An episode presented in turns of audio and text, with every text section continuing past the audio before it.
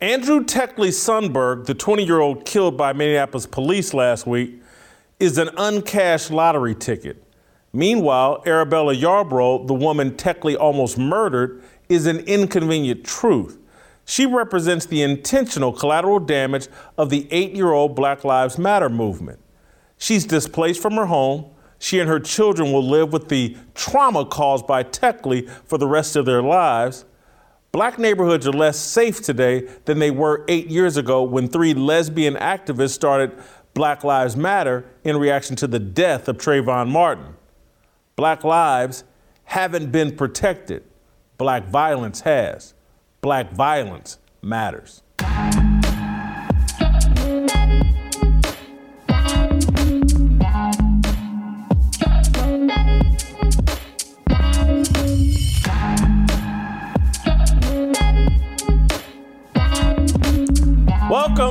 Welcome. To Fearless with Jason Whitlock. I am Jason Whitlock, your host.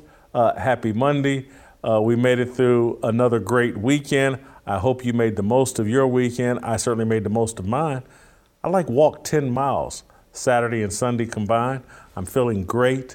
I'm, I'm hoping that uh, I lost weight this week. I, have I've moved away from the scale uh, and haven't weighed in almost two weeks, but uh, I think things are going well. I'm still eating uh, pretty healthy, and I'm certainly exercising and moving around. Anyway, I had a great weekend. I hope you did too. Uh, and I think we're going to have a great and awesome show uh, today. Royce White, Shemeka Michelle, Delano Squires uh, will be here to join me today. And we're going to get to the bottom of a fire that I want to start about the latest events in Minneapolis, uh, you know, in George Floyd's uh, Minneapolis, the, the, Minneapolis we now know after George Floyd. So uh, let's get this fire started, and then we'll bring in a Minneapolis native and resident, uh, Royce White, to help me unpack this uh, conversation in full. Uh, but let's get it rolling. It's time for a name change. Black violence matters. Reaction to the death of Tekle Sundberg lays bare the true mission statement of Black Lives Matter.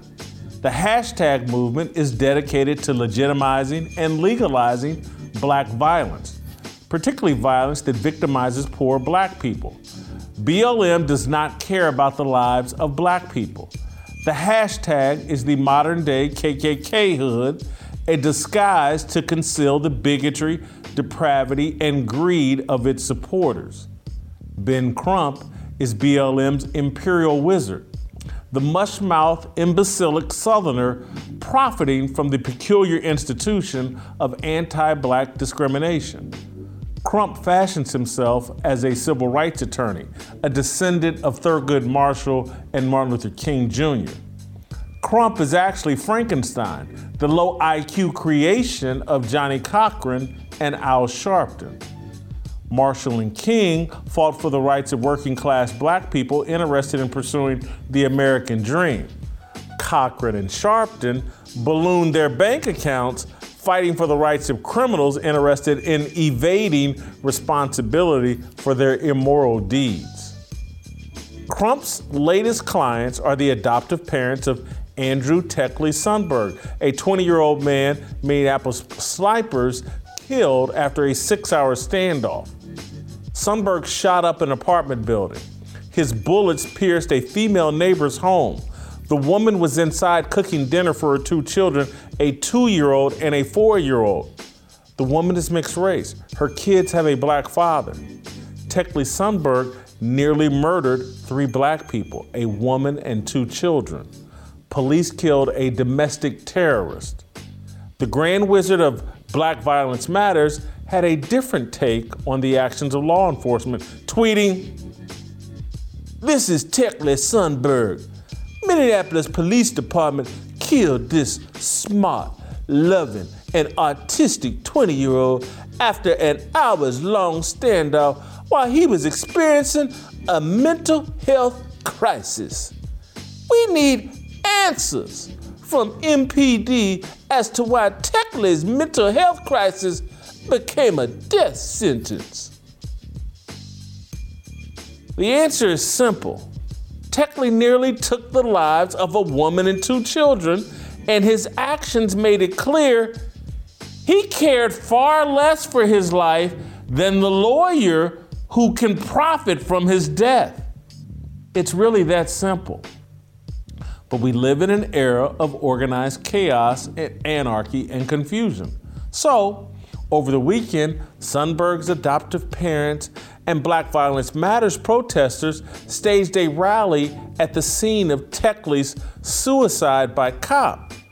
To their credit, uh, Tekle's parents, his adoptive parents, uh, consented to an interview while protesting his death. Take a listen for yourself. My heart goes out for that woman. She went through a very traumatic event with those bullets coming through her house. Uh, that that'll affect her for the rest of her life. It'll affect her children for the rest of their life. And it, I am so sorry it happened. It is it is two different incidences. It's the shots going through her house, and what we're here for is when Tekle was shot by the Minneapolis police and died. And I I hope that we can support her. I mean, she is she is in great pain. It's obvious she's in great pain. She had the courage to come down here and speak her mind, and she has every right to do that. And I, you know, I don't know what else to say, but um, God be with her. Thanks. I wish I could wrap my arms around her and tell her I am so sorry. I am so sorry she had to experience that. I am so sorry for her pain. And I just grieve for her also. And know that we is an imperfect human as we're all imperfect humans. And he did not deserve to be picked off like an animal from the list. He deserved to be able to address this with her. And basically needed if that was her, I don't know. But he doesn't deserve to be and, the, and I feel my heart breaks breaks, breaks, breaks for her and her pain. And and she lived here, this is her space. If we would have known that she was still living here, we would never, ever, we did not know any of this. We would not ever have subjected her to this. Shut it down! so sorry. He did not deserve to be picked off like a, a dog or an animal or whatever. Uh, look, he put himself in that position. Tekle did that, not the cops, not Arabella uh, Yarborough. Tekle did that. That was assisted suicide. That was suicide by cop. The rally that they participated in justifiably infuriated Arabella Yarborough, the mom, nearly killed by Tekle.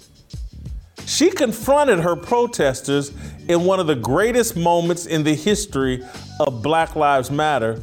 Take a listen. There was casings in the hallway. The shot went through my door to the pillar to the kitchen. I was cooking food for my kids. He's dead now, so that can't happen. Right, right. It shouldn't know. It doesn't matter. He shouldn't have been dead. Y'all should have came and helped him when he was alive. That man was armed. George Floyd was not armed. Breonna Taylor was not armed. Amir Lockett, he was armed and he had his own guns, but they came into his home while he's licensed to carry and killed him. He did not shoot fire. This- I absolutely loved her point to the protesters that invaded her neighborhood and are deifying, celebrating this Tekle Sundberg. Y'all should have been here and helped this man long before he opened fire on me and my kids. Where were y'all then? And she ain't talking to the adoptive parents. And uh, again, those adoptive parents, I have some sympathy for. They adopted a four year old Ethiopian kid, and, you know, Godspeed, God bless them. Sure, they had great intentions. They clearly, and I'm sorry for saying this, but they clearly failed in some capacity Maybe they adopted too many kids because I think they had three of their own and adopted three or four, five others, or whatever. Maybe they took on too much because they certainly failed here. If my son, and again, I'm not a parent, those of you that are, check me if I'm wrong, but if my child opened fire in an apartment building and nearly killed a woman and two kids, and I'm just sorry, I'm not throwing a pity party. If I'm throwing a pity party, it's for that woman and two kids that were nearly killed. But I loved her point about where were y'all before all of this? Because again, there, there's other uh, comments she made that, that we're not showing where she said, every night this dude played the loud. He basically terrorized that apartment building, according to Arabella Yarbrough. This dude was a menace and nobody throwing pity parties, no one coming to help, no one coming to help her out or to quiet this nut job down or to check on him uh, when he was terrorizing everybody in that apartment building. But see, there was no money to be made or attention to be gleaned when Tekle Sundberg was alive and breathing. When he was alive, he was just the black Ethiopian kid adopted by well meaning white folks when he was four years old. Now that he's dead, Black Lives Matter Minnesota can raise money off his sanitized memory, and Crump can negotiate a financial settlement with the city for his death. Tekle is an uncashed lottery ticket. Arabella Yarbrough is an inconvenient truth. She represents the intentional collateral damage of the eight year old Black Lives Matter movement. She's displaced from her home. She and her children will live with the trauma caused by Tekle for the rest of their lives. Black neighborhoods are less safe today than they were eight years ago when three lesbian activists started Black Lives Matter in reaction to the death of Trayvon Martin. Black lives haven't been protected, black violence has. BLM is an organization dedicated to protecting violent black criminals. It's a gang funded by American corporations, marketed as a civil rights movement by corporate media, supported by celebrity elites, and used by middle class blacks to climb the corporate ladder.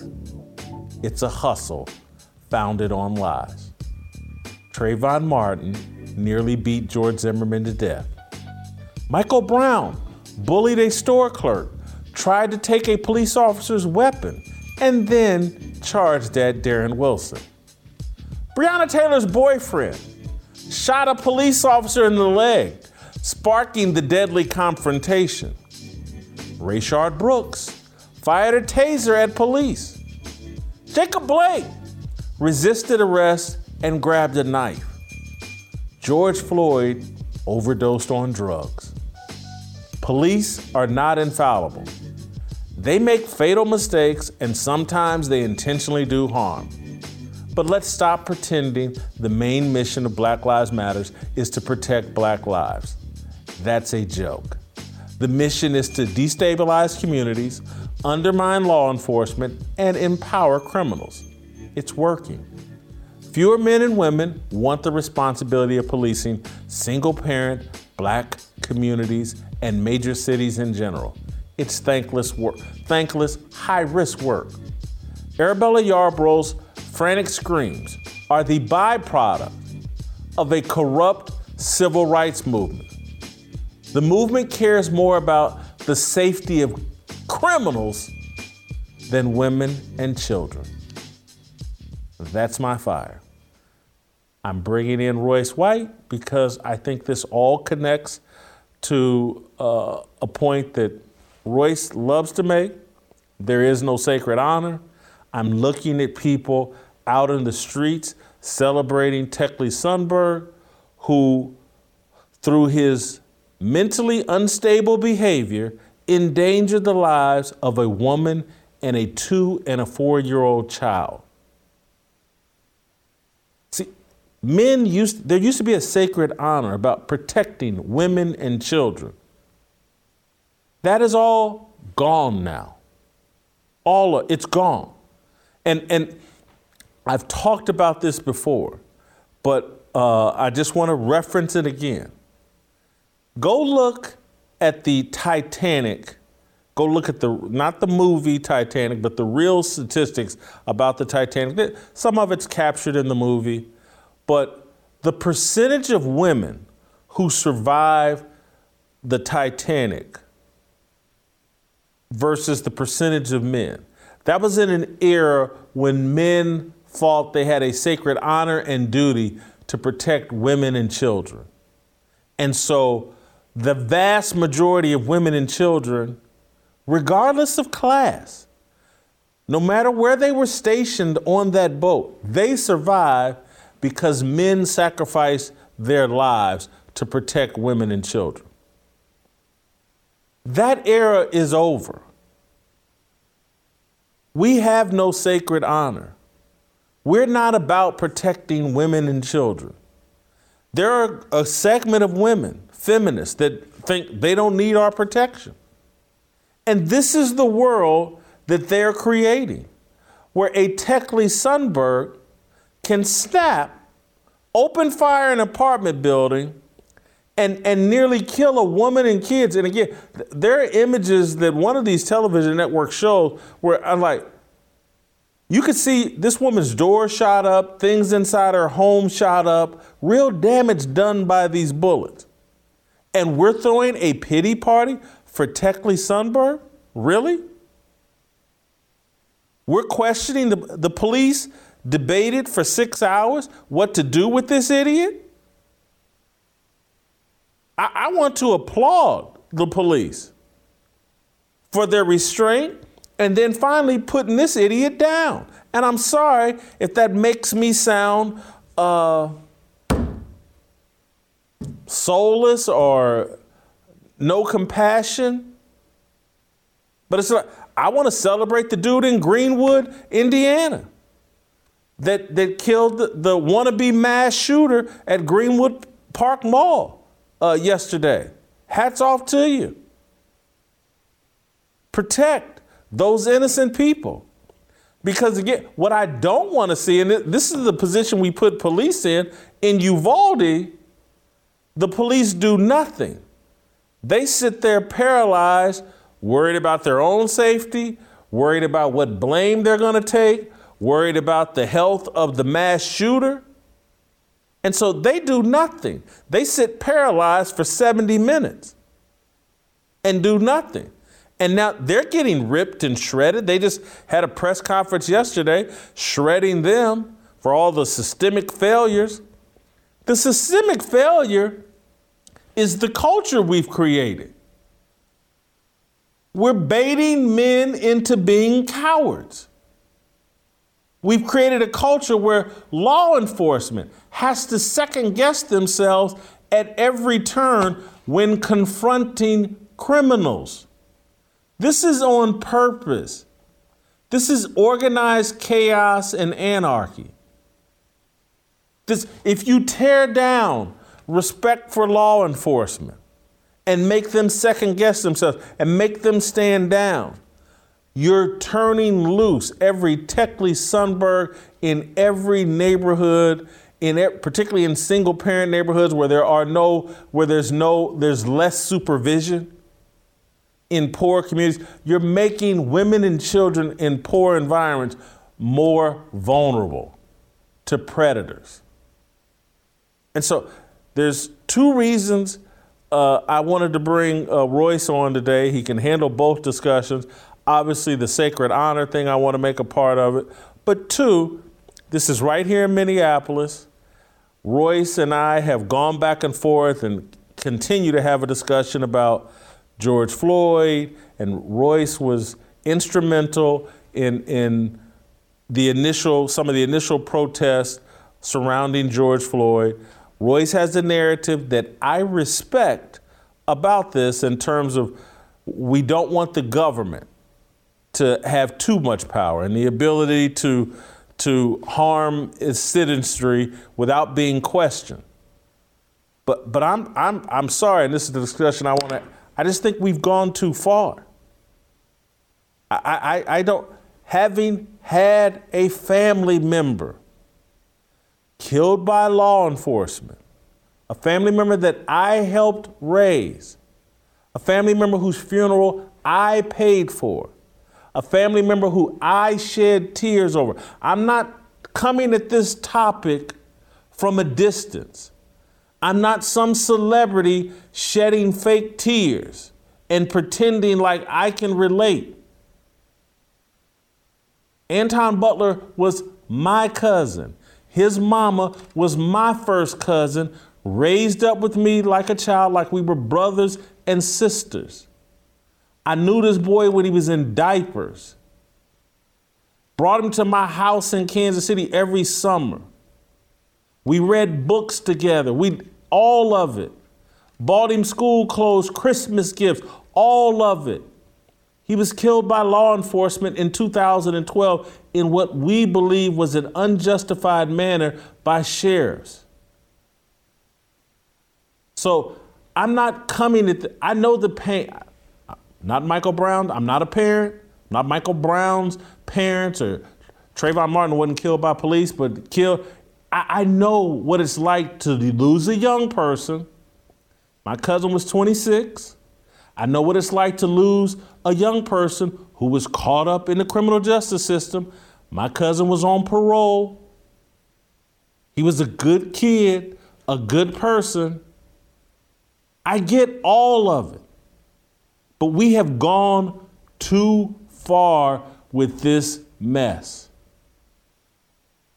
Black Lives Matter is a lie and a joke, and it's all about protecting a criminal element so that there is more violence, more chaos in poor black communities.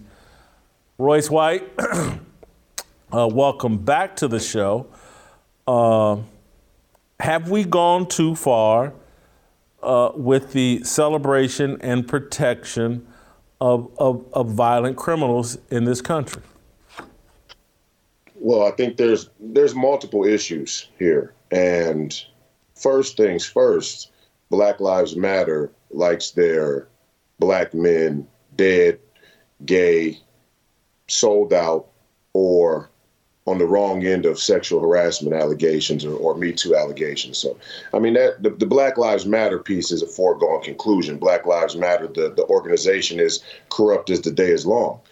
The question isn't whether or not people are too distrusting of the police. The question is why we believe that the police can ensure our security at all and and even on the Republican side, on the conservative side, on the right side of the political spectrum, I continue to have a problem with the premise that more policing is going to create safer communities uh, uh, without any type of spiritual or cultural shift. You can't legislate morality. You can't you can't create morality by fiat. And, and that's my problem. And I think that's the more genuine American perspective around building communities and keeping communities safe and healthy. We have to start with the cultural and the spiritual. And this is a perfect this is a perfect example actually.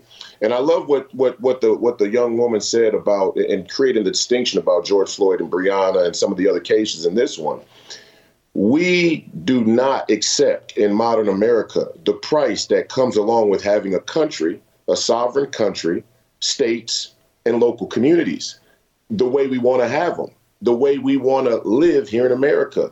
There's a price to our freedom. And one of the prices is you're not going to be able to avoid all of the suffering and conflict and tragedy that, that comes along with having people who suffer from things like mental illness, who suffer from things like um, you know drug use and addiction and, and, and a whole host of other problems.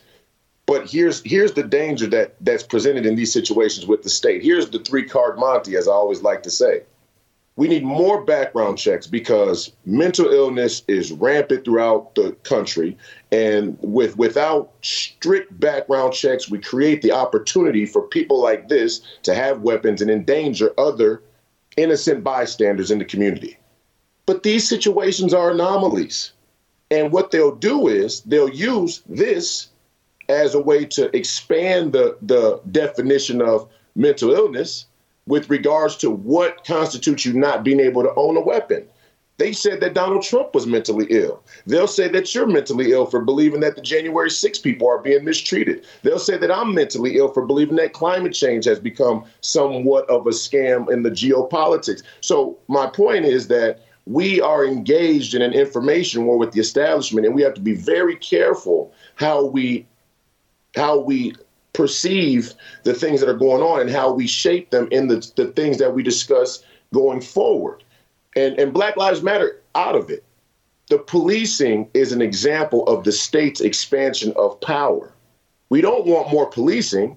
We want young men like this to have spiritual and psychological health coming up in, in communities. And all of these politics and, and all of these cultural institutions that preside over us, they like that people have unchecked uh, despair, unchecked anxiety, unchecked identity issues, unchecked materialism. It creates the perfect storm for a young man to, to lose his mind and be shooting in one of his neighbors. That's what we have to solve. And the police aren't ever going to solve that. If a man snaps and he loses his mind, shoots his wife and kids, the police are always going to respond after the fact, and that's never going to ensure safety. We have a retroactive justice system, not proactive. Got it and, and don't disagree with what you're saying. However, police have to operate in the culture we have created. And let, let's not nail it down to this particular case because this is a kid adopted at four years old from Ethiopia. But what we have in a lot of these zip codes and these poor zip codes are communities where police are repeatedly being called into these neighborhoods and communities. They're poor people and it's single parents, and there's a destruction of the family unit.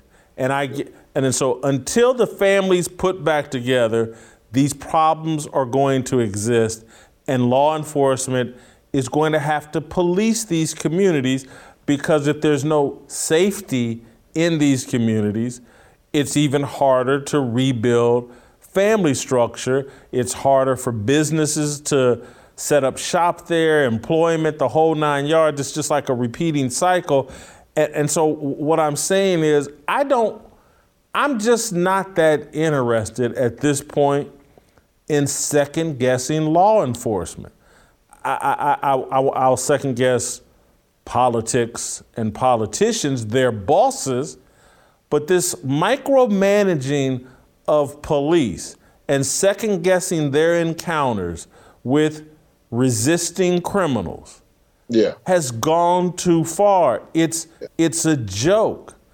And and and for these people to show up in this woman's neighborhood after this dude just tried to shoot her and her two kids is embarrassing. No, it, no, no. And it needs to stop. No doubt, no doubt. Two different things here, and it's a pendulum. And this is how this is how the system hijacks circumstance and weaponizes against the American people. Of course, the protests are ridiculous. How the cops handle this one person is completely warranted. In many of how many many situations of how the cops handle uh, citizens is warranted, especially when there's an active shooter and other people's lives are in danger, you're going to have an exchange of gunfire with the police. That that is what that is what it is. That is properly handled, in my opinion. Um, and and I think there are times like Uvalde where the cops have been conditioned to not act as quickly as they should.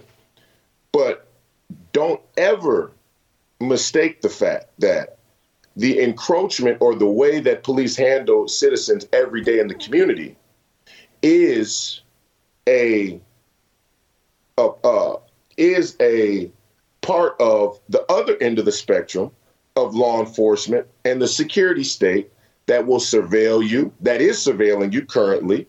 And when necessary, they will use the same law enforcement agencies to uh, to violate the Constitution, like they're doing with the people from January 6th, like they're doing with the moms who didn't want to have their children vaccinated or are questioning the LGBTQ curriculum at schools, and they're being put on domestic terrorist lists Who do you think is going to execute those warrants or the surveillance or the or the confrontation or conflict with those types of federal government agencies or initiatives?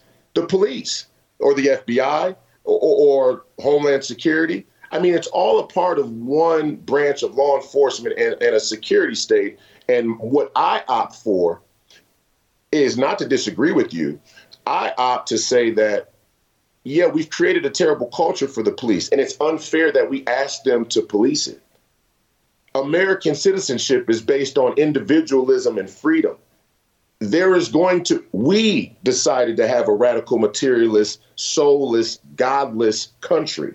We decided to have a country where people have no morals and ethics and values. We, the American people, decided that it's not to place on to a, a third party law enforcement protectorate.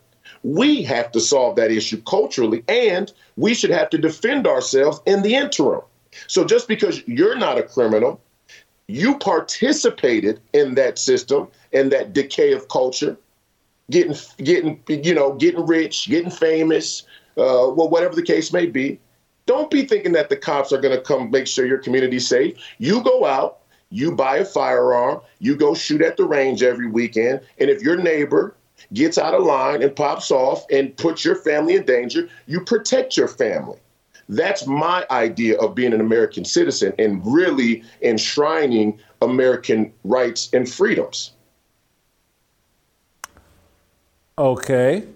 And and the the issue that I'm having is take the bodega worker in New York City that got charged with murder when a young man confronts him, comes behind the counter, and the dude ends up stabbing him in self defense. Yeah. Again, and this dude has a criminal rap sheet, and they charge the bodega worker yeah. for defending himself. And yeah. so, again, people that want to defend themselves and, and have the, the the balls to defend themselves, they're actually putting themselves in jeopardy by defending themselves. And you'll have the Black Lives Matter crowd, the far left, actually defending, oh, well, you went too far. How come you just didn't talk to the man? How come you didn't call his parents and have him de escalate the situation? The whole right to self defense is being undermined by all of this well, number one, New York City is an is a, a communist city. so they would charge somebody for defending themselves, a, a, a, independent shopkeeper, that, you know, with the Second Amendment, they would charge. They don't want that. But all I'm showing you is there's two heads to this to this snake, and both ends are trying to eat American freedom and, and, individual liberties and, and the rights of individual citizens and individual uh, shopkeeping and individual sovereignty. Both sides are working at the same thing. More policing creates a surveillance state and a super state where you have to give all of your sense of security over to them. And the other end of the coin is people, um, you know, saying, "Oh, you know, you, you you can't you can't defend yourself at all." You can't defend yourself. You shouldn't have to defend yourself. Just live your life. You don't need any suffering. You don't need any trials and tribulations. Everything should be should be roses and rainbows. But but both are working at the same end goal. That you don't have any real individual rights, and that ultimately America loses its identity its true sense of American identity, which is based on individual rights, individual liberties, and, and placing a premium on the individual having autonomy uh, and, and, and, and control over your own destiny. They want you to give your destiny over to a super state that can drive you into the chaos and, and more depravity and sin of Satan. That's their whole goal, whether it's by way of giving your, your security to the cops or whether it's the radical materialism and, and all of the, you know, communist LGBTQ Marxism. It's the same goal. But they they pose as opponents. That's what I'm trying to show people. They're posing as two different ends of the spectrum. Ben Crump is the political negotiator for the Democrat Party that stands out in the crowd with the people and pretends like he's acting in the interest of the people. He's not. All he's doing is creating an unspoken agreement that in order for black people to have protection against the police, you better vote Democrat. That's all he is. He's a Democrat Party shill. The, here in Minneapolis, perfect example. George Floyd gets killed. Ben Crump comes. He calls for all of this accountability with the white mayor Jacob Frey and Governor Tim Walz, who's also white, and you know the whole establishment. And before you know it, nothing happens. George Floyd's family gets gets a settlement and payout. No no policies and laws were changed. No no and and Ben Crump never once suggested that black people in our communities should go and get a legal license to carry and should shoot their firearms every day so that they could defend yourself. Because in actuality, if a cop puts your life in danger wrongly, you should have the right to kill and shoot a cop in defense of your own freedom and citizenship if you haven't done anything. Now, if you're a criminal and you do it, different different deal, and there's a criminal code to deal with that. But if you're an innocent citizen, Jason Whitlock, who gets pulled over and a, and you have you've done nothing wrong, and a cop pulls a gun on you wrongly, and you draw your weapon and shoot him, that should be legal under America's uh, justice system and and and and and premise of the law. But it's not. So I, I, guess, Royce, the problem I have is that 50 years of life, of of speeding, of not following every rule that America has. I've, I've had a lot of engagement with police. And, and I've just, I've never, one time in South Carolina, was I mistreated by police, but it never got physical. No one drew any arms. Dudes just talked to me crazy and accused me things for, uh, for 30 minutes. But all of my engagement with law enforcement, for the most part, has has gone relatively well. I've met some jerks. I've killed them with kindness. Perhaps foolishly, I feel like I know how to deal with police that I'm never going to be in harm's way as it comes to police because again, I've been arrested for driving on a suspended license. When the cop told me to put my arms behind my back and so he could cuff me, that's what I did. And I got in the back of the car and I spent six, seven hours in jail. I, I just, at, at, that time, I was, I was kind of a dummy. I was 22, swelled up, you know, bench press nearly 500 pounds. If I wanted to, you know, buck with the cops, I could have, but I just, it's, it's never been my instinct because I'm not a criminal. And so I, I feel like we spent so much time worrying about the rights of criminals and, and no time what about my concerns? Primarily a law abiding citizen, other than some speeding, did some shoplifting when I was a kid, uh, smoked some weed back before weed was legal or whatever. But for the most part, I'm, I'm just a law abiding citizen. I, I don't, no one seems to be concerned about protecting me or Arabella Yarbrough. We're concerned about a guy that's shooting up an apartment building and I, I just don't have any sympathy for him at all. Well, I mean, yeah, the, the, the sympathy I have for him is is definitely uh, is, definitely conditional, to say the least. Like he shot at a woman and children. Here, but here's the, here's the issue. Here's the issue. Yes, and that's completely wrong, and we should always protect the women and children, no doubt. But we have created a society of people who have no faith in God and they are in constant, constant psychological crisis. I was a mental health advocate, so I understand how easy it is for a person to break with reality, to break with any type of sane, rational behavior. It happens all the time. It happens every day. These stories don't make the headlines, but there there is a a rise of severe mental illness and psychological crisis. There, that's no doubt. The problem I have is that the establishment set the stage for it. They know it. They funded it. They subsidized it. The Federal Reserve, Wall Street, the political elites in D.C., Hollywood, uh, big, big pharma, tech, big pharma, big pharma. They're all in on it, and we continue to buy the product with reckless abandon. So then we want to cry about the women and children being in danger. Oh my goodness, these women and children were in so much danger. Yeah, they were in danger because you want to get high and off. That's the reality. And there's a price, not you, but people in general, the, the wide base of people in America want to get high, work off, feel secure, and feel no sense of obligation to any spiritual morals and ethics. This is the consequence. So let's just be honest about it. If we want to live like that in America, let's not pretend that the tragedy and suffering is such a huge burden for us to bear. That's the price we pay. That's what comes along with it. Like they say in sports, that's part of the game. Chuck it up to the game. This man had a psychotic episode. If you're going to randomly shoot anybody who's innocent, much less into a random apartment of your neighbors who you probably know and have seen, you're, you've lost your mind. People lose their minds in society. They always have, they always will, but it will be more frequent and, and increasing uh, uh, as society continues to go further and further away from spiritual uh, health and cultural and cultural dignity. So it, it's a part of the game. And yes, I, I, I, am gonna. Yeah.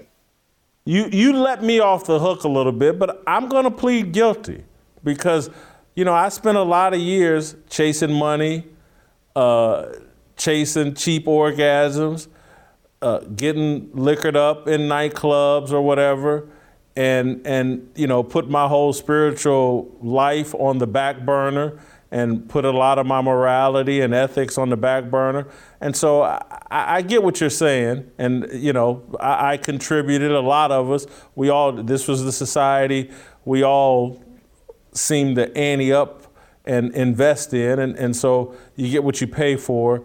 Uh, I, I do. I think we have a graphic here and, and I'm gonna let you go here in a second, Royce, but we got a graphic here about the GoFundMe campaigns, I think, for and and if someone could help me out here, because I at one point Tekle's GoFundMe had far more money than the money for the woman, but I think now she is outpacing him. Let me go see if I can get the, the stats here because I, I can't see the, the screen to tell exactly uh, how much money she's got versus him. Could someone tell me that in my ear or shout it to me? He's got uh, fifty thousand. I mean, she's got fifty thousand, and he has twenty thousand currently. I think it says. Yeah, fifty thousand and twenty thousand. So uh, I'm I'm a little further away from the screen than you, but anyway. I, I, I, at one point he was outpacing her, but I think her video has connected with so many people. Her reaction uh, has connected with so many people. It's shut down this whole thing in Minneapolis. And I just I want to ask you this on this because you're from Minneapolis, you live in Minneapolis. I, I, I think because of George Floyd and that summer of George Floyd, there's a unique character uh, to the Minneapolis area as it relates to law enforcement. Yeah. Uh, and, and I don't think it's healthy there. Uh, what what's what's your thought on policing in the Minneapolis area and how people feel about law enforcement in the Minneapolis area? Well, I think the defund the police idea was ridiculous from the start. Uh, I think you're right that the defund the police uh, narrative and initiative uh, from Minneapolis all across the country is an effort to proliferate you know, radical criminal, just violent behavior and, and circumstance in our communities, which is going to add more trauma, more distrust, more loss of faith. Um, so I'm completely against that. I think we should refund the police and overhaul police funding. I'm in favor of paying our officers to do the job they're doing uh, in, in, a much more, you know, in, in, a much more reasonable way. What they encounter uh, should have them better compensated. Uh, and they should be better supported. Their mental health should be better supported. I talk to police officers all the time because I'm a mental health advocate, and they they have one of the uh, most ransacked professions with radical trauma, you know, PTSD. The list goes on. Um, our community issue is a sacred honor issue. And, and when you said sacred honor, and when I say sacred honor, I mean the values and ethics and morals that we live by but are willing to die for. And I'm not trying to indict the American people and say that, you know, if you chase cheap orgasms, if you got drunk, if you wanted to be rich and famous, if you, whatever the, you know, only God can judge. All I'm saying is that all of our actions and choices not only as individuals, but culturally as a nation, have led us to a place of consequence. All choices have consequence. And by and large, our modern America made the choice to chase these superficial things. And black people maybe more than than, than anyone. Uh, we we maybe have the biggest issue with sacred honor. Look, if you take a weapon that you switch from semi-automatic to automatic, and you let off 40 shots, and you hit a four-year-old girl, you're not cool and you're not tough. You're an idiot. You're a psychopath, and you should probably you should spend the rest of your life in jail, no doubt. But I would be okay with you being killed as well. Now, some people will say that's radical and, and not sympathetic. All I'm saying is I don't want the American people to believe, to have a false sense of hope that the United States government and the agencies that hold it up, such as the corrupt security state agencies that killed JFK, that killed Fred Hampton, that that undermined uh, Donald Trump and and want to, uh, uh, uh, you know, incarcerate Steve Bannon or Alex Jones. I don't want us as the American people to have a false sense of belief in them or the political or the uh, elected officials that that they choose. I want us to go back to American, true American identity, genuine Americanism, where we secure our own freedom as communities that's based on great cultural community health spiritually and psychologically. Mm. All right. Thank you, Royce. Good job as always. Uh, you know, I'm going to add this little story before I uh, get to some business here, but this weekend I was watching a Ben Franklin documentary, and I, this this may come up in a fire starter or a monologue later in the week or next week or something. But I was watching this Ben Franklin documentary, and it reminded me of they were talking about Ben growing up and uh, how much time he spent reading the Bible, and and it reminded me that during that time, during that era, uh, for entertainment purposes, because there weren't PlayStations, there weren't uh, baseball diamonds, there weren't TVs, there weren't smartphones. People actually entertained themselves by reading the Bible. I'm not saying that those guys were perfect, and I know, oh my God, they, they allowed slavery. And so they weren't really Christians. And that, that's an argument. But the reality is that people of that era were experts on the Bible because the Bible was the most prolific book and it was the highest form of entertainment available. That everybody in that era, like in order, that's what they did in their spare time. I'm not saying everybody, but I'm just it was just far more prevalent for people to be well versed in the Bible because they had nothing else to do. And so we wonder why our founding documents are laced with a biblical worldview is because that's what they had to rely on. There was no Twitter or Facebook to distract you. The Bible was your distraction. And so, the, again, not perfect people. We're all flawed. And yes, slavery was allowed across the globe at that time. But were those people inspired by and well versed on the Bible? And that's why our Constitution, our Bill of Rights, our Declaration of Independence are laced with biblical principles? Absolutely. And we've got a society now because of all the technology uh, where we've moved away from a biblical worldview of, of even, verse, even knowing anything really about the Bible because we entertain ourselves on our smartphones uh, playing games. Ben Franklin, people of that era, entertained themselves reading the Bible. That was their entertainment. That's what they did for fun. It's interesting. All right, uh, America needs change, but the center of that change has to be the family your family. We can return to that time with our families and create moments for real conversation, but it's only then we can create the change we want to see. It all starts at the dinner table with time together as a family. Good Ranchers' mission is to bring people to the table. Making those moments around the table easy, accessible, and delicious is what they do best, and it's what they deliver in every single box.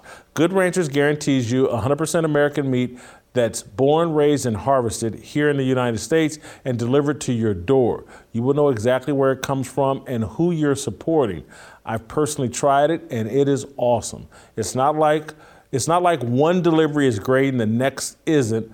No, every box has superior quality, flavor, and value. The T-bones, burgers, ribeyes, and even the chicken, it's all some of the best. Good Ranchers is a company that supports American agriculture, plus they support us and what we do. So go check them out, support those who support us and our point of view, make sure to use my code FEARLESS to get $30 off your order, plus get free express shipping. You can make gatherings at the table common again with Good Ranchers. Take advantage of this offer before it's gone. Go to goodranchers.com slash fearless to start bringing people to the table, creating change in America, and eating seriously delicious food from Good Ranchers. Shemeka Michelle wants me to make something make sense. Next.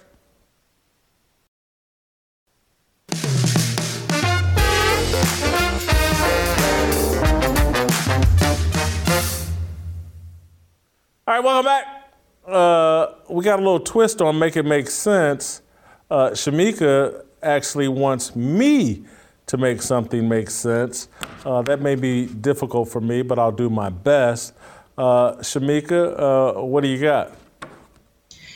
oh my Jay. God. I love Yeah. my favorite, Shemeka Michelle, Pam Grier Afro Shemeka Michelle in the house. I, I, this is little my favorite version of you. I, Oh, I- this is my favorite version. Yeah. Thank Love you so much. so, over the weekend, I came across a video of Charles Barkley, which looked to me as if he was bending over for the Alphabet Mafia. As someone who likes Charles, it was very disturbing. So, I was hoping that you could make this make sense for me because I was disappointed. I have to say that. I want to say this. If you're gay and transgender, I love you. Hey, and if anybody gives you shit, you tell him Charles said, "F- you.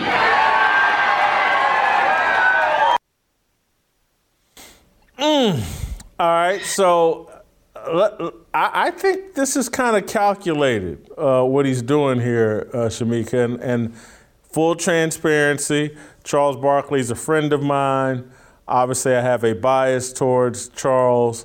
Uh, I'm a fan and a friend, uh, but I'm going to be honest. I'm going to be fearless because that's where we are. But this sounds very calculated to me. Let, let, if we unpack this one at a time, if you're gay and trans, I love you. That's a non controversial statement to me because basically saying if you're a human being, I love you. And that's a very Christian mentality. And I'm not saying that Charles is some super Christian, but I, I don't, I love gay and trans people just like I like fat people, just like I like skinny people, just like I like uh, heterosexual people. Uh, and, you know, what I guess if there's non-binary, they must be binary people. Again, so I, I that's not a real controversial statement. And then he said, if someone's giving you shit, he says, tell them I said F you. And that's another statement I agree with. If someone is giving gay or trans people shit, harassing them, being abusive to them, I'm like, screw them. That's not the way you should handle it. And so I think these are calculated, non controversial statements to win the approval of gay and trans people. Uh, and because it, it appears like he's saying something really provocative and he, he's telling uh, everybody stand back and I'm in full support. I didn't I don't hear him saying I'm in full support. And maybe he is. I've seen previous statements from Charles in previous years where he's in full support of all that.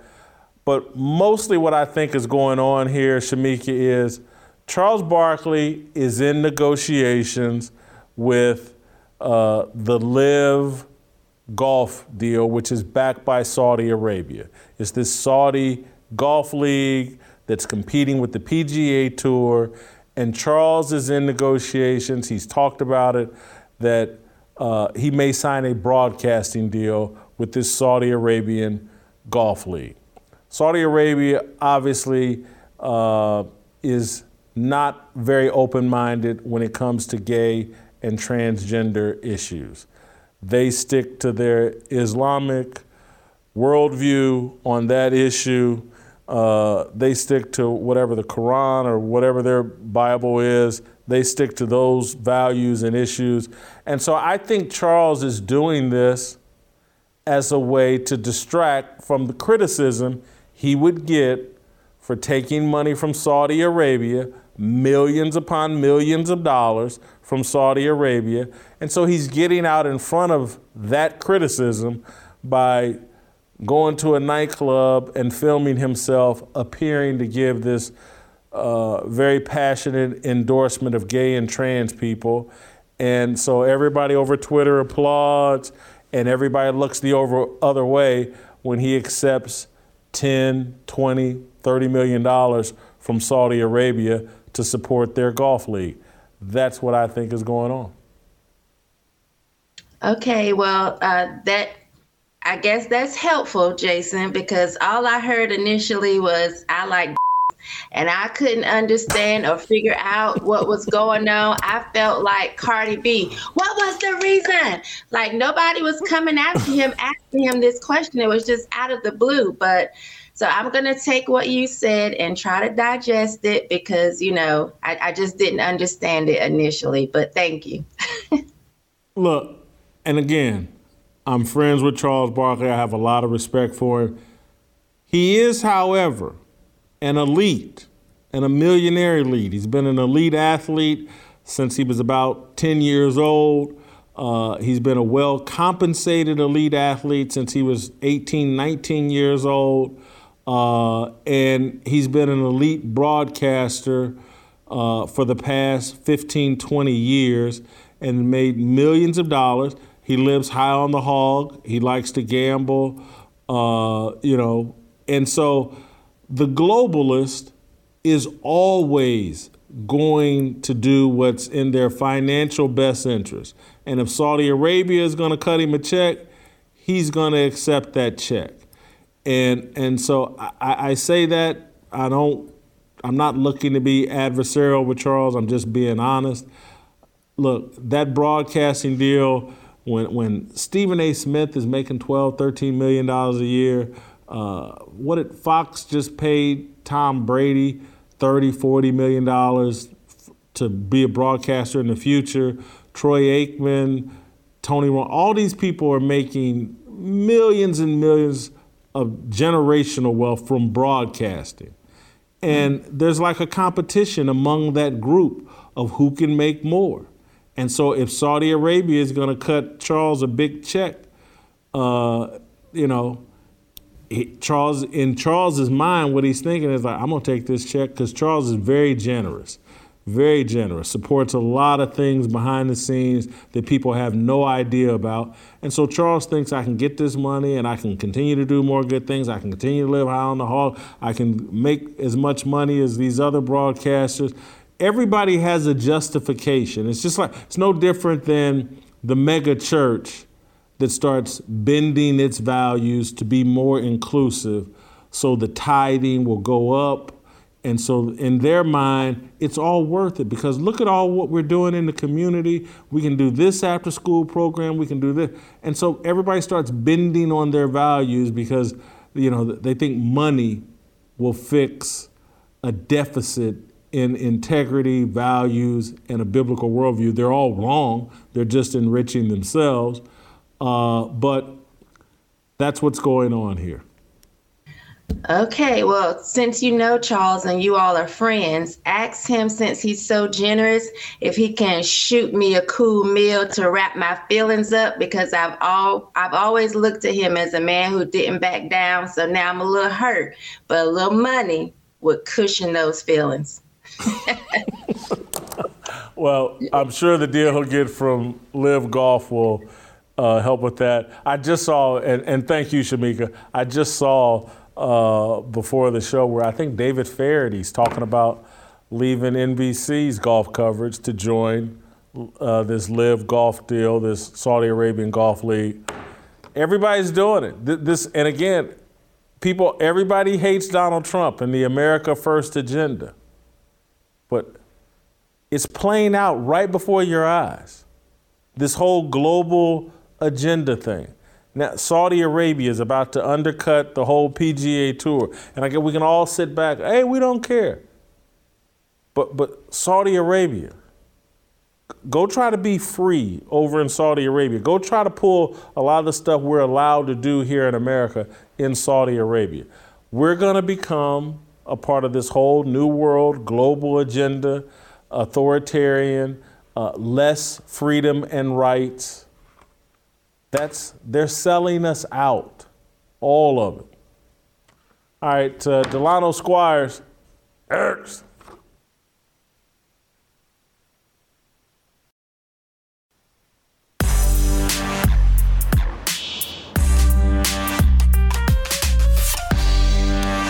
All right, welcome back. Uh, time to get a little smarter. Let's bring in uh, Delano Squires, Professor D uh, has written a column about New Wave. Uh, he called it diversity, equity, and inclusion. I love to call it diversity, inclusion, and equity, DIE.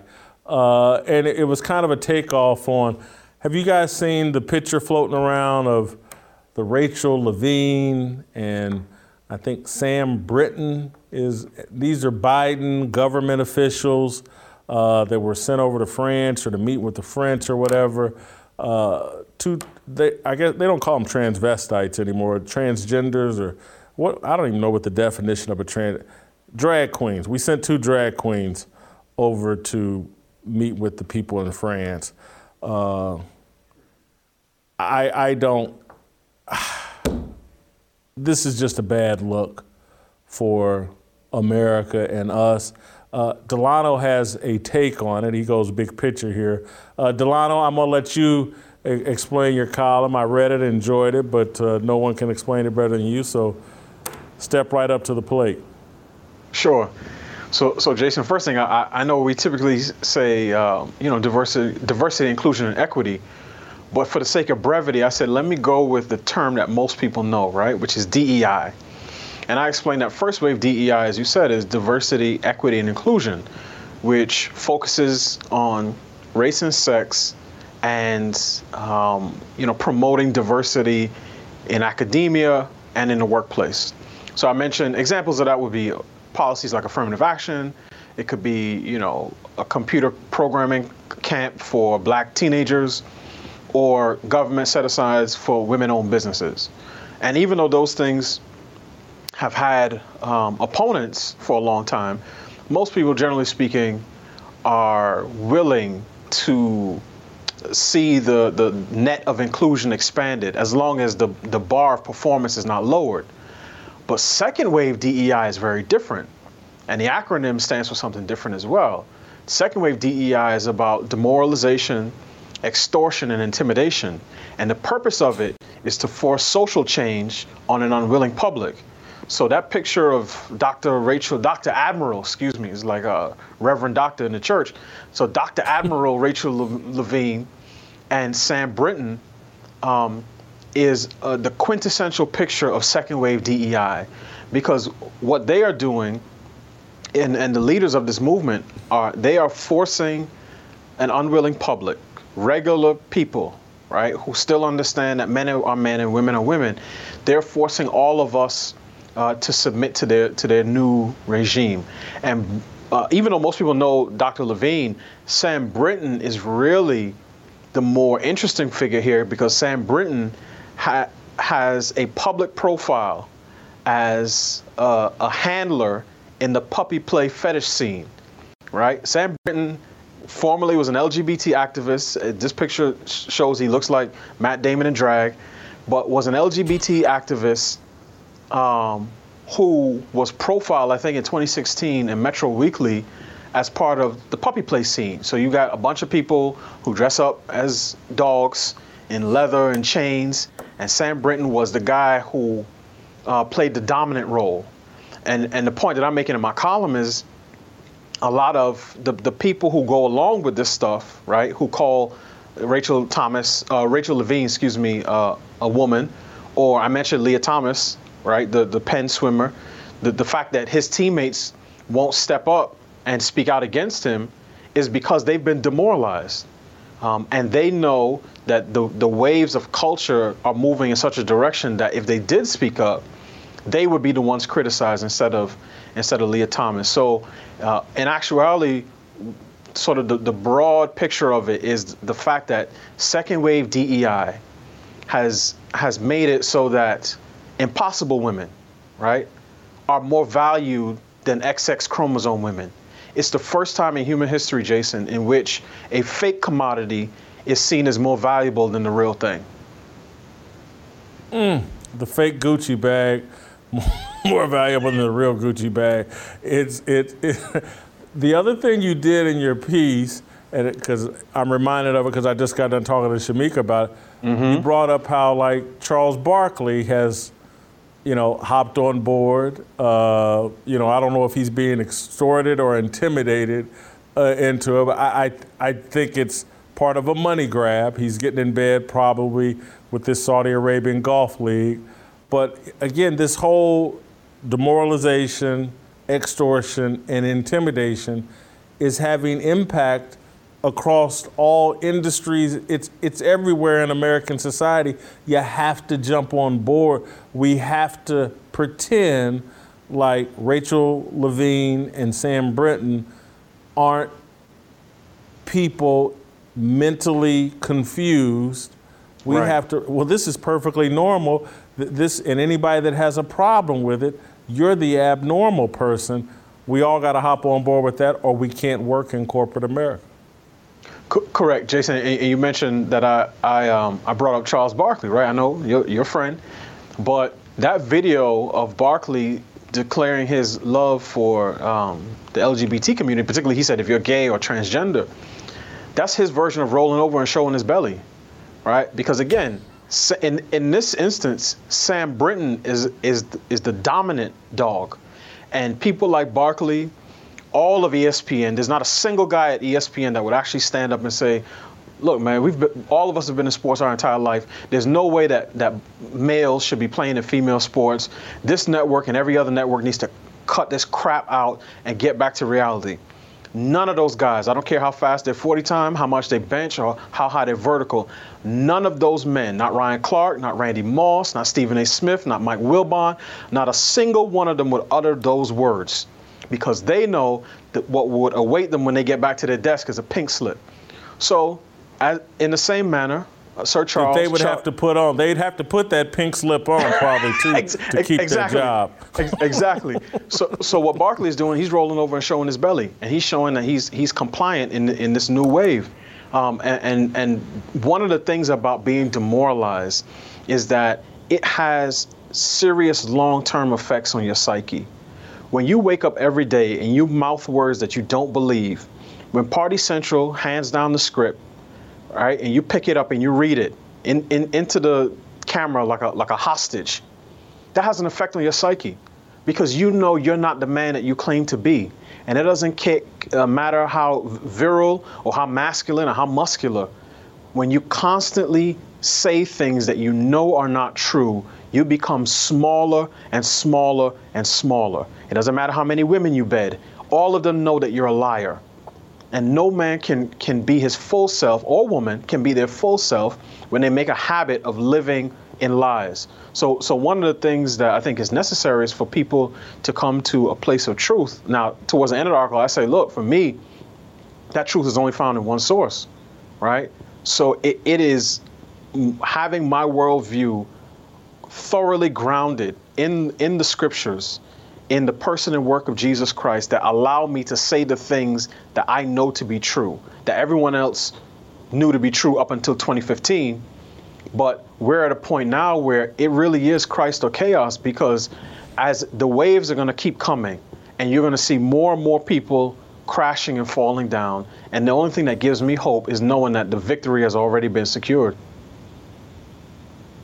Delano, what I would say, I think and, and I'm open to being wrong about this, so push back if you disagree. I, I, I don't, I think a lot of these guys and women adopt these views and actually believe them. And it's because, again, whereas your identity comes through Christ and obedience to the gospel, their identity comes through Ben Franklin's and obedience to whatever the dollar says. And so if the dollar says, hey, we're hopping on board with transvestites as high price or high profile government officials, and we're uh, the dollar says you have to get on board with men who dress up as women and, and men who compete against girls in sports. If the dollar says that, that's their gospel.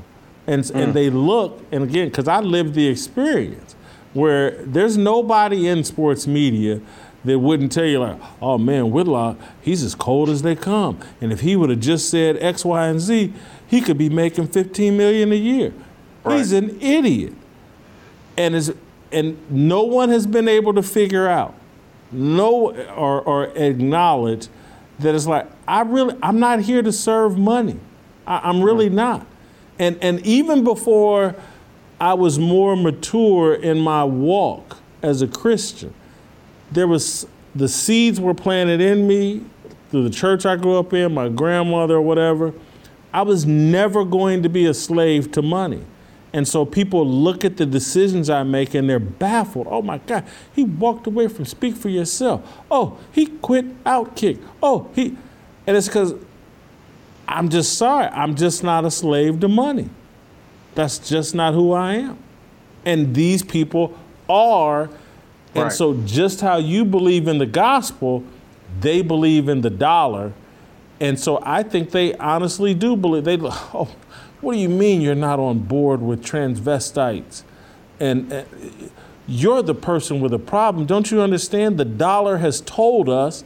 Now, I know 10 years ago when the dollar told us transvestites were crazy, but the dollar has rewritten scripture now and said transvestites are the, some of the most normal people in the world. And this guy that's uh, walking around uh, in drag with dogs chained up and probably got puppies licking his balls, he's actually the same person and you're crazy.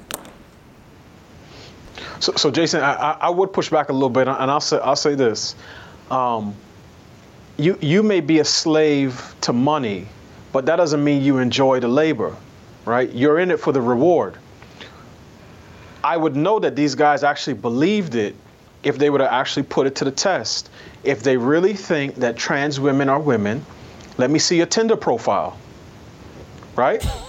bring br- bring Caitlyn or, or Laverne Cox, whoever, to the ESPYs and say, yeah, this this my new boo, because I really believe trans women are women.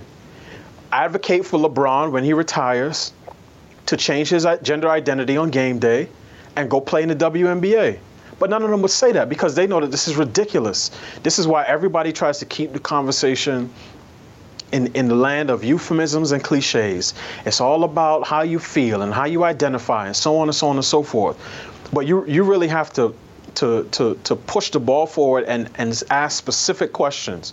If you think trans women are women, would you be willing to live your the rest of your life with with a trans woman as your mate? And if and if any of these guys, particularly the single ones, answer yes, then you can say, well, he's he's a true believer. But if they're just doing it because they don't want to get canned, then then they are slaves to the dollar. But that doesn't mean they enjoy the labor. They they just want they don't want people like us to to bring up the fact that they're working in the fields because then they would be embarrassed and they should be embarrassed. Grown men who do not understand or do won't acknowledge the difference between men and women should be embarrassed. The same thing for grown women. When when the Supreme Court Justice Ketanji Brown Jackson uh, answered the question about what is a woman by saying, "Well, I don't know, I'm not a biologist," she should be embarrassed, right? Instead, our community ran cover for her and made it seem as if the question was absurd, but it's not, because more and more people have difficulty answering that question. So, I, I I don't. I think some of them are true believers.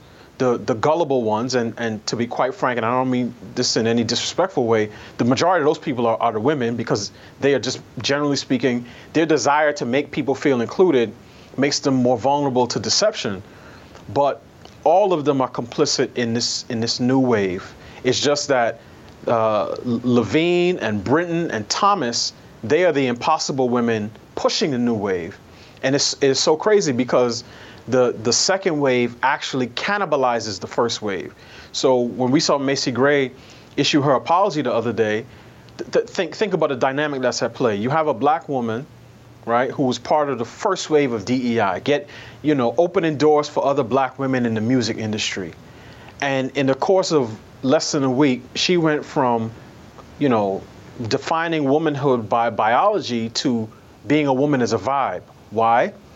because she knows that there are a small number of white men who lay claim right now by identifying as woman as a woman they lay claim to something that she's always had since she was born and the way the hierarchy works is that uh, second wave DEI is what allows white men to reassert their dominance in the social structure and the social order.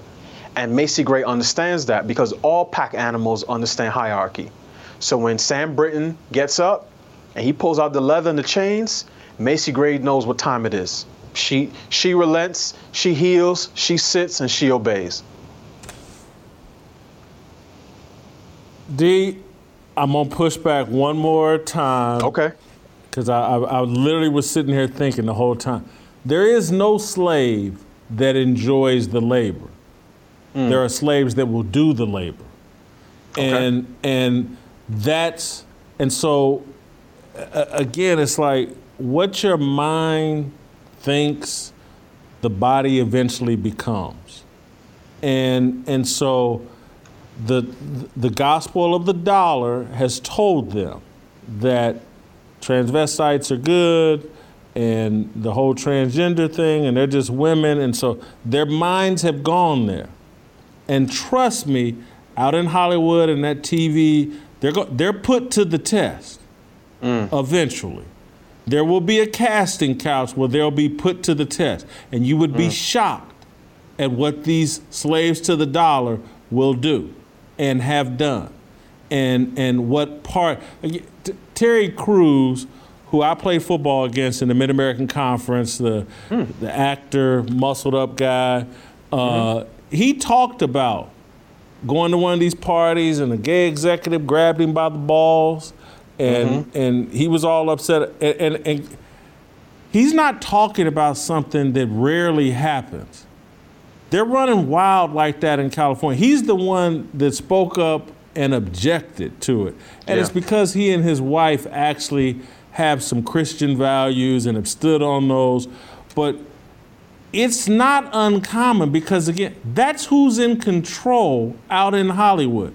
And so and again i'm not i'm not disparaging any because there's a lot of these guys in the media industry sport that i got a lot of respect for and, and think a, a lot of but they're slaves to the dollar and when when someone grabs their balls you won't hear about it uh, but it's gotten so crazy out there. Trust me, their balls is getting grabbed in more in ways that maybe they don't even know. But they're all being set up.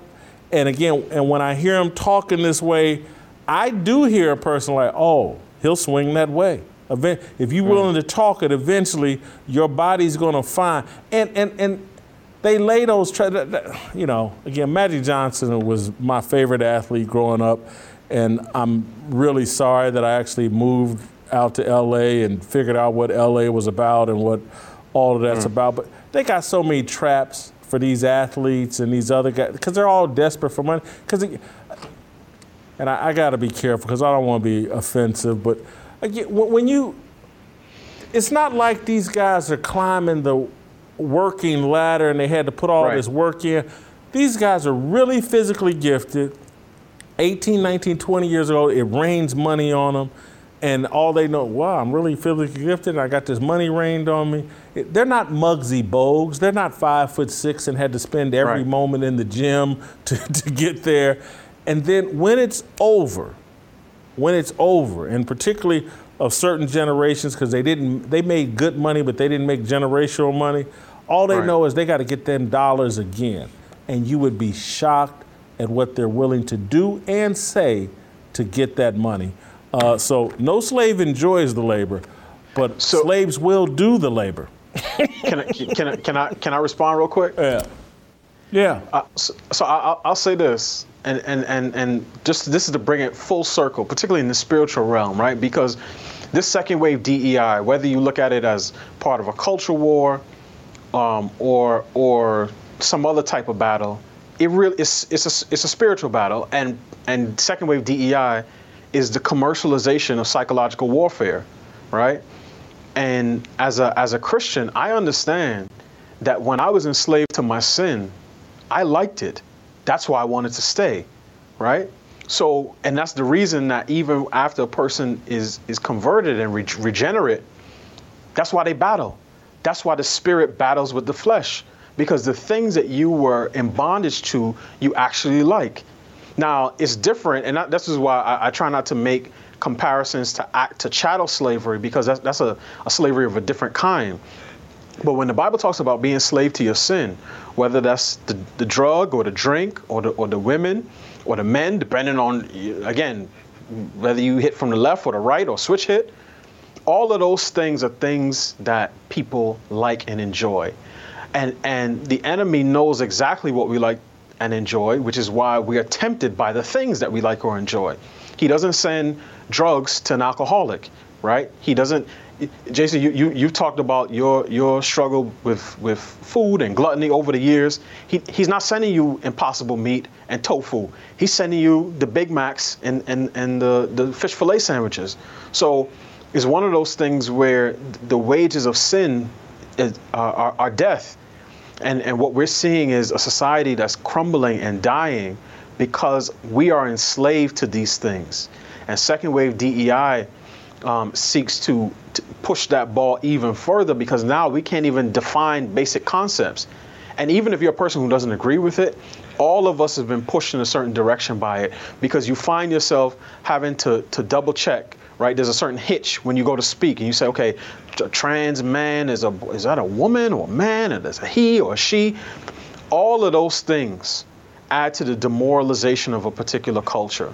And, and that is why these people have advanced so quickly because when a people are demoralized, and they're fearful, they're easier to control. And the same thing with Christians. When, when you're battling your flesh and you hear that voice saying, God will never, his, his, God don't love you. How could he love you? Look at the things you've done. Look at, look at the, the, the things you've said and thought and believed over the course of your life. Bow down and worship me. I'll, I'll show you what real love feels like. And that's the battle that Christians have to face on a daily basis. But you, you have to know where your help comes from. You have to know the source of your foundation to be able to stand firm. Because if not, the, the, the whatever wave we're in, whatever the ideology is, is gonna is gonna knock you over. And it can't come from politics because the liberals have become libertine and the conservatives don't know what they're conserving because even Fox News is running specials during quote unquote Pride Month celebrating the transition of a, of a young child. And they see that as, as progress. So it really does come down to whether we as a culture and a people will submit to Christ or submit to chaos. And it's really that simple. Thank you, D. Uh, Thank you, great way to wrap up the show. Uh, I hear tomorrow. That means we'll see you uh, tomorrow. Waiting for the countdown, coming off the breakdown, standing in line for freedom. Looking for a break breakout, feeling like a standoff, nothing in life like freedom. Came like a fighter, striking like a ladder, making all these moves for freedom. I want freedom. No negotiation, my sister, no relation. We all just wanna have freedom. Sitting on a corner, never been alone. I'll break my back for freedom. Blessed, we are living, get back. We are receiving, no deceiving. We all wanna be free. We want freedom.